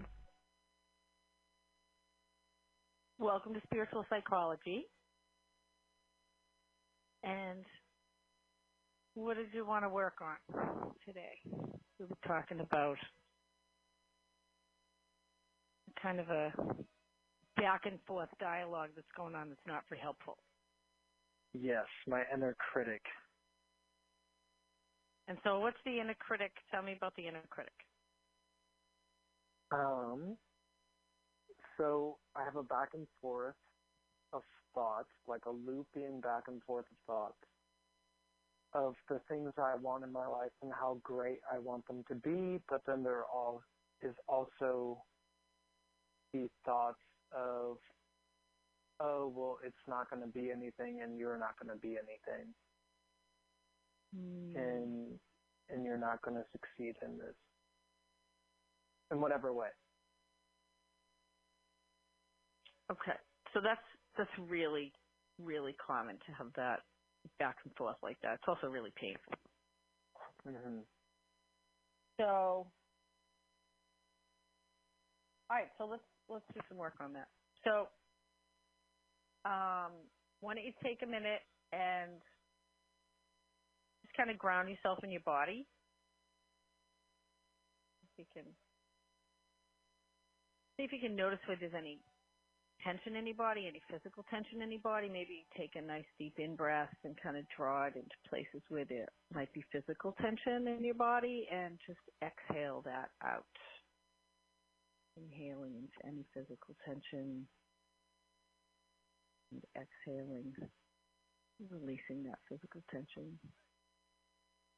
And you might want to notice if there's any places where you have emotional tension in your body and see if you can do the same. See if you can bring your breath into the places where there's emotional tension and release that emotional tension on your exhale. Breathing into any emotional tension, releasing it, and then you can notice any places where there might be mental tension in your body. Just breathing into any mental tension and releasing that on your out breath.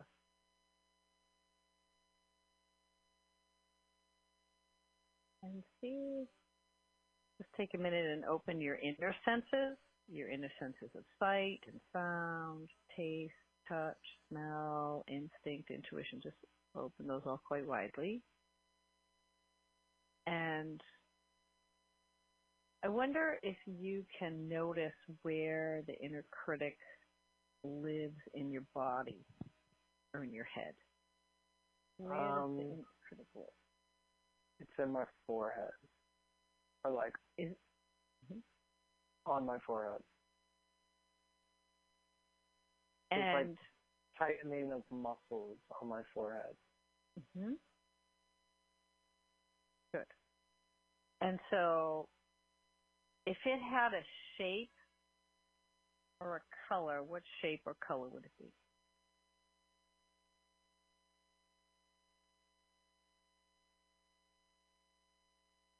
Um, I'm gonna go with the shape that I feel. Mm-hmm. Is that okay? Mm-hmm. Of course. Yeah. So it's just the shape of my uh of my forehead, so like an oval. And if it had a color, what color would it be?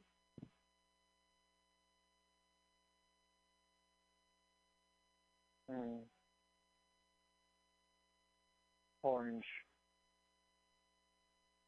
And does it have a density? Is it like a solid, a liquid, a gas? It's solid. Does it have a temperature? Um, a little hot.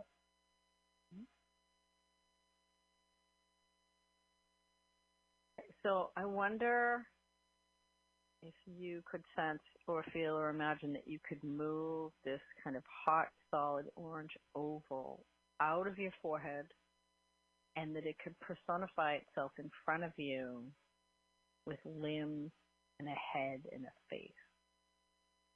So you can move that energy out of your forehead, that inner critic, that oval orange solid, and it would personify itself in front of you with limbs and a head and a face. What size is it? About the size of me. Mhm. A little And bit what's the- bigger.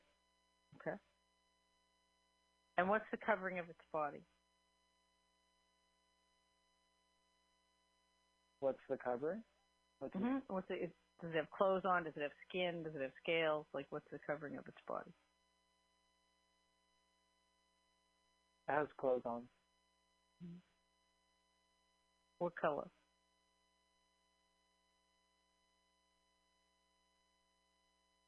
Um, dark blue, black.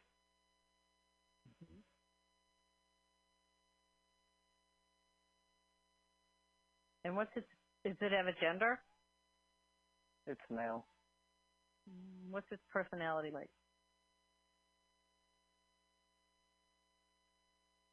He's rigid, um, heavy, a dark sense of humor. Um,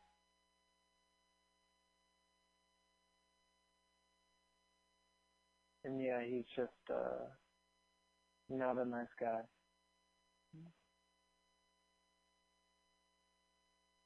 And what's his purpose?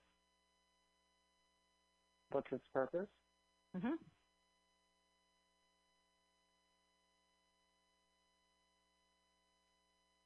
It just wants to play with, like, play with me.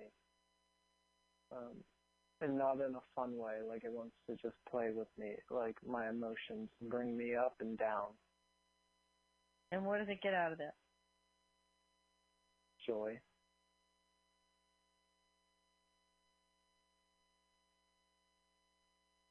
What does he feed on? He feeds on me giving in to him. He gets happy when I get upset.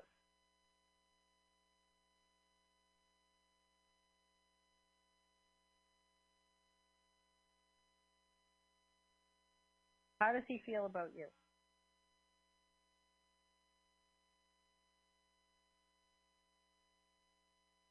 He doesn't like me.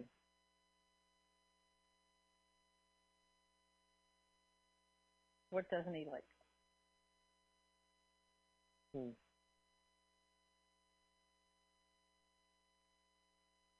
Hmm. One moment.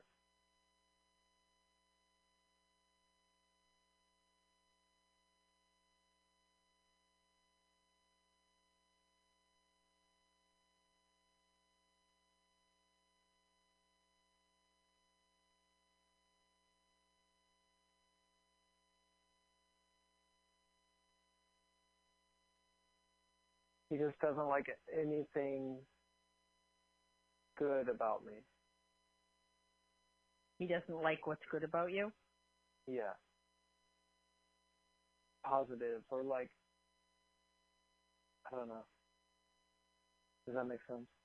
Mhm. What doesn't he like about good or positive things?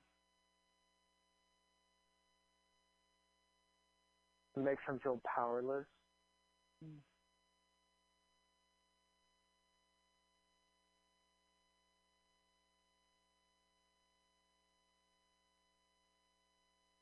What does he want?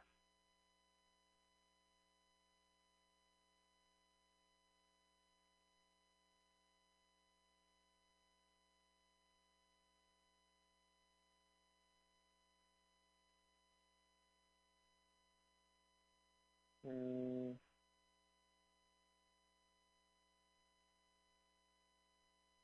He just wants me to give him the attention to give them to him. So he wants you to give him attention. What does he really need? What's his deepest, most authentic need?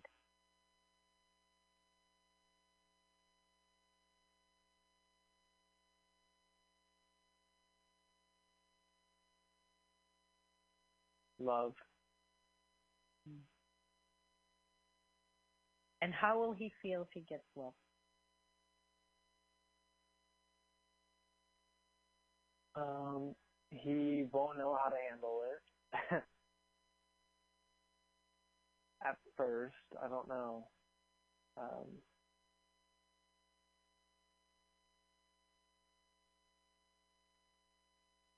yeah, I guess he'll feel overwhelmed. He'll feel out of place. Although that is what he needs, but I, I get this feeling that he'll feel out of place or unworthy and so he'll shoo it away. But if he was able to receive it, how would he feel? If he was able to get the love that he really needed.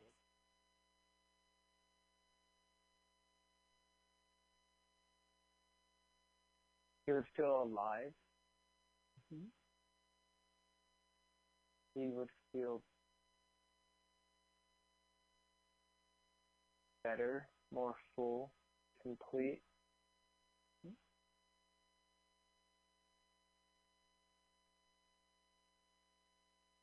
Excellent. So I wonder if you can sense or feel or imagine that your body dissolves into a nectar or an elixir that is exactly the quality of love and aliveness and completeness that he actually really needs. So your body dissolves into a nectar or an elixir of love.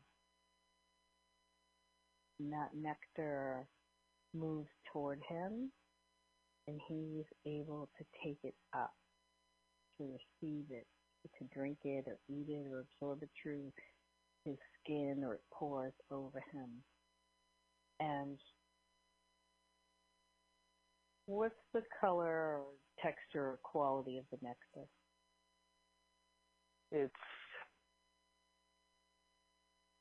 a liquid like water, but it's silver and shiny. Mm-hmm. And how does he take it up or receive it? Um, it's in a bowl, in a big bowl, and he grabs it with his, uh, cups it with his two hands, and he drinks it and rubs it on his arms and body. And you need to know that there's an infinite supply of this silver water with the quality of love. That's exactly what he really needs. He can drink and absorb and receive this to his complete satisfaction. An endless supply of love completeness, fullness, feeling of being alive. It's okay for him to receive this as much as he needs. Endless supply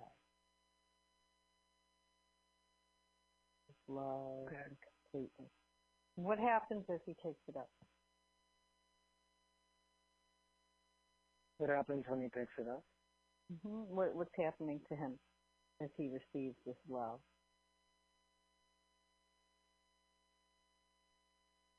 Well, he has something else to put his attention on, Mm-hmm. and he seems captivated with it. Mm. So we're just going to let him continue to feed and drink, rub this on his body as much as he needs. Really to his complete satisfaction. An infinite supply. Exactly what he really needs. The love, completeness.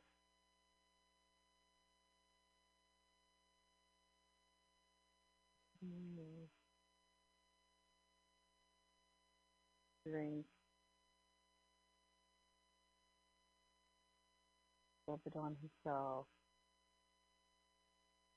Silver water of love.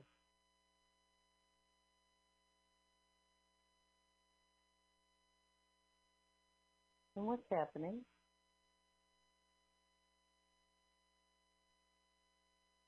He shrinks. Mm.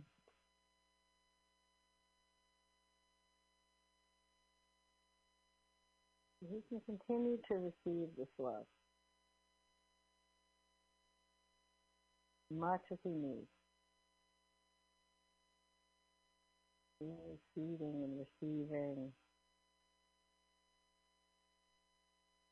And he feels complete, better, and full, and alive. infinite supply. Love, wholeness.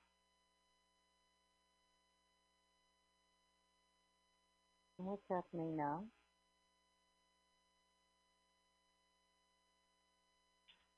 He's tiny and joyful.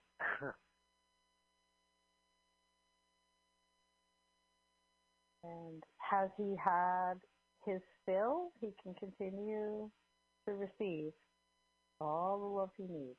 If he needs more.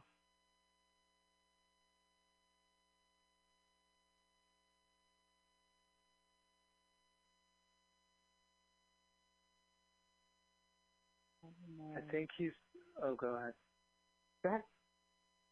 I think he's just enjoying it, being really, really small and tiny, and bathing in it, and taking it in. He's enjoying it. That's great. So let him continue to bathe in it and enjoy it, bask in that love that he really needs.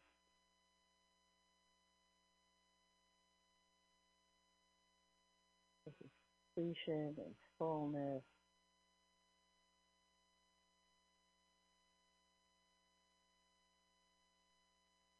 And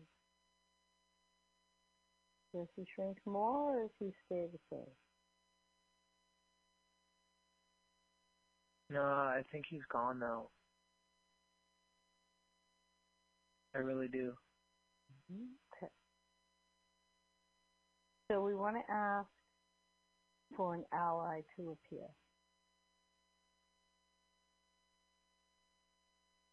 And Just notice what comes. Doesn't have to make any sense.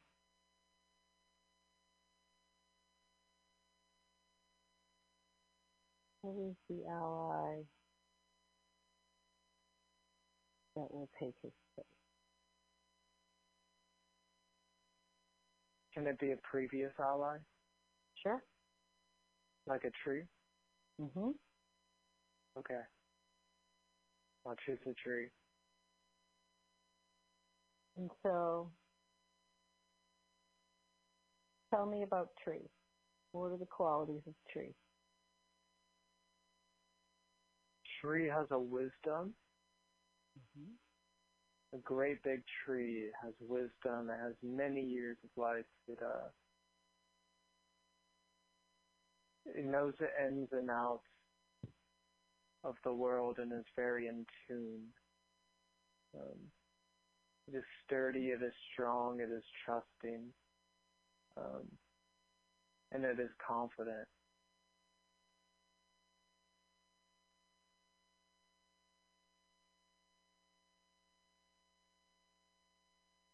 And how does tree feel about you?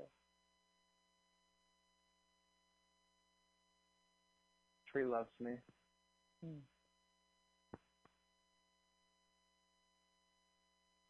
And how will tree help you?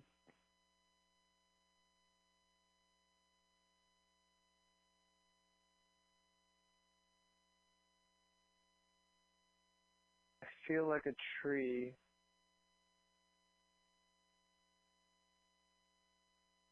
is a guiding force. Um, within my life and this this practice. Um, it is something that I can always rely on. Um, It's so wise.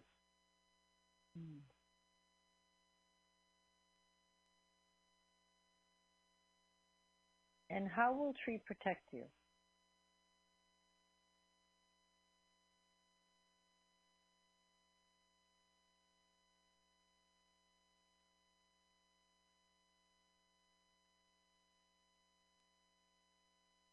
Hmm.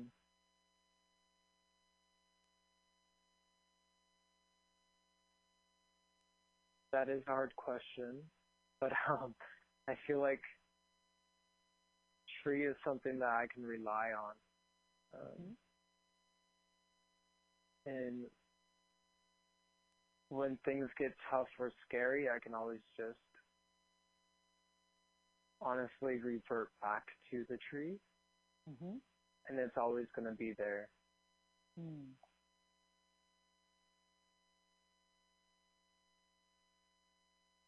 And is there a vow or promise the tree makes to you?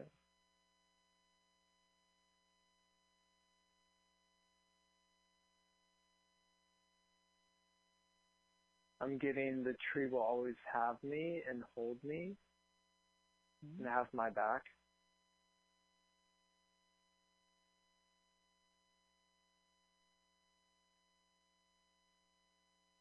And how can you connect with trees?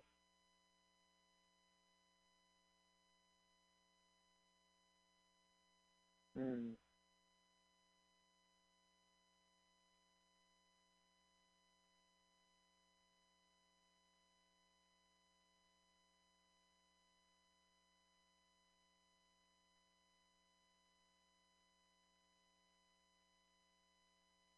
I don't know.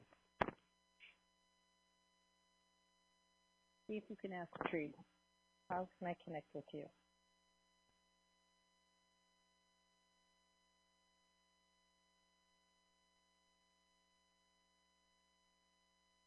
I feel like the tree wants me to connect to it through myself.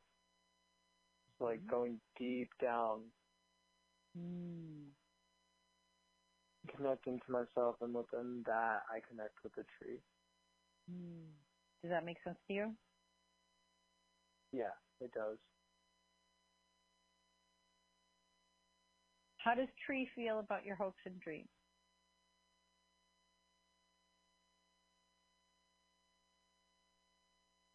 Hmm.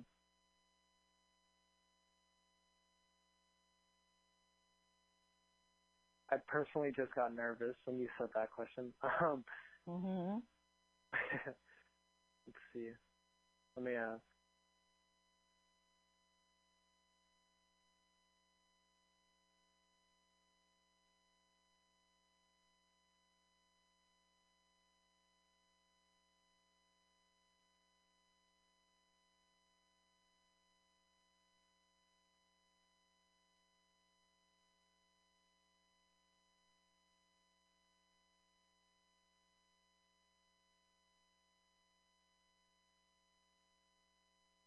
The tree full-heartedly or wholeheartedly uh, supports my hopes and dreams.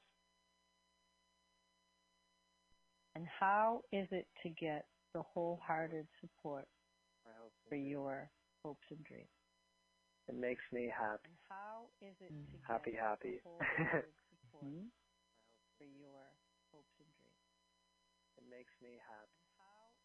So I wonder if you can sense or feel or imagine that the energy of tree is being offered to you.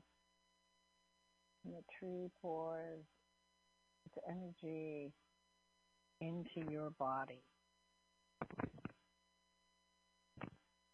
May enter through the top of your head or your throat or your eyes or your heart. All around you. How does tree pour its energy into you? Mm. It's up the root of my spine and through my arms. Mm. So I feel that energy. hmm So really opening to receive the wisdom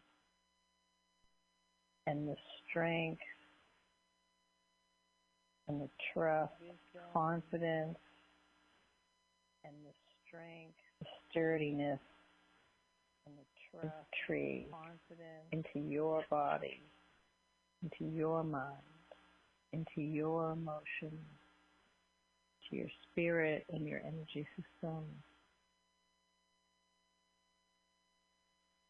Really receiving on all levels all the wisdom and strength of tree. And knowing that all areas of your life will be informed and transformed by this energy physically, mentally, emotionally, spiritually, creatively, professionally, relationally, sexually, socially. And that this transmission will continue to inform and transform you in the days and weeks and months and even years to come, whether you're aware of it or not. And that you integrate this energy into every cell of your body, all the way down to the soles of your feet, tips of your fingers, and all the way up to the crown of your head.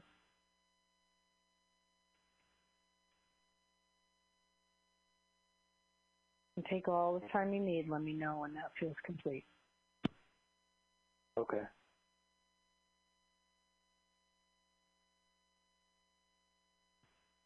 So ask Tree if there's anything else that wants to be done or communicated for right now to be complete with this.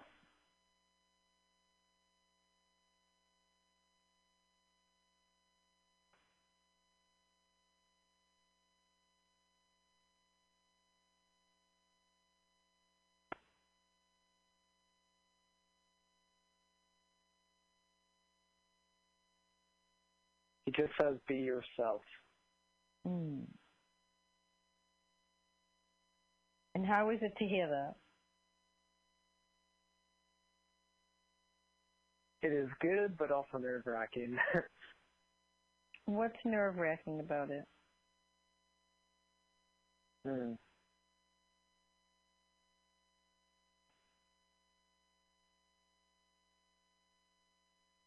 Because I've never really been given permission to be my wholeheartedly true self.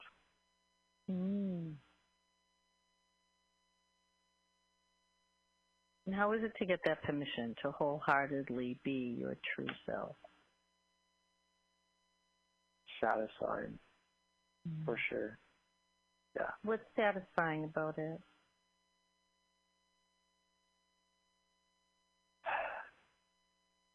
Because I spend all day worrying, worrying, worrying, worrying about stuff. hmm Um, yeah, I don't know. Uh, just, just that permission to be myself. Um, stops that worrying. You know, to me, it feels even beyond to mission. It feels like a directive. Directive. Do you know what a directive is?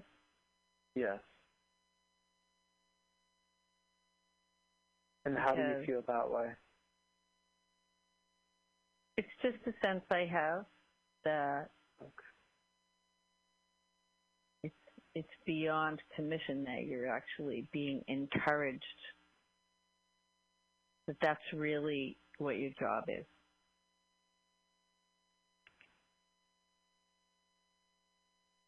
Is to be you. Mm. Because every day I'm always looking at other people and then always swayed by what they're doing or what they feel. Mhm. And I don't really connect with uh, with what's going on inside, or I I push down what is going on inside Mm. because I get distracted or I get envious or whatever it may be.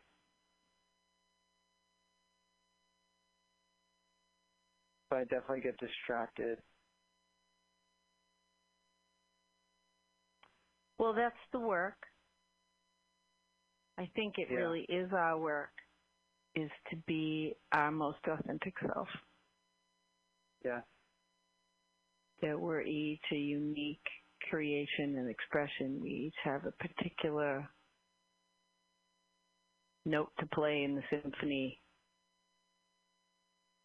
And that's our work is to be able to to find that, to tune it, and to have the courage and to find the resources to help us to bring that out. hmm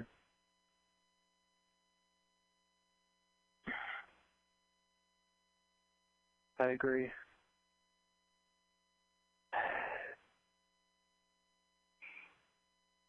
And so tree is a resource to support that.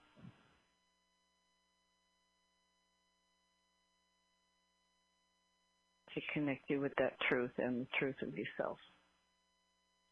Okay.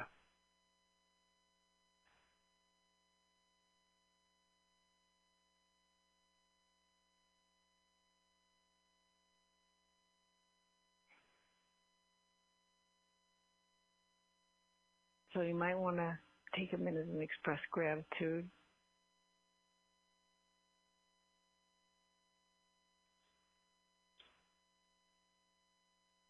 And know that when something has been transformed or transmuted by the energy of love, it's like the alchemical process of garbage turning into compost. It can never be reversed. Mm.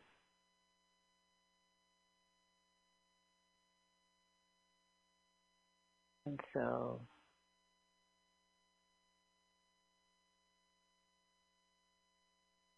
we look forward to seeing what happens going forward from this new place.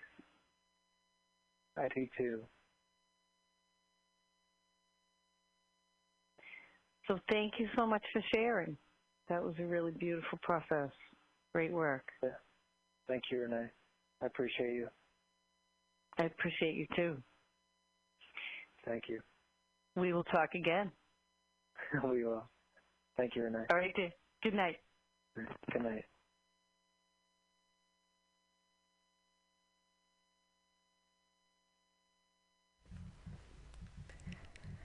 Thanks for listening today.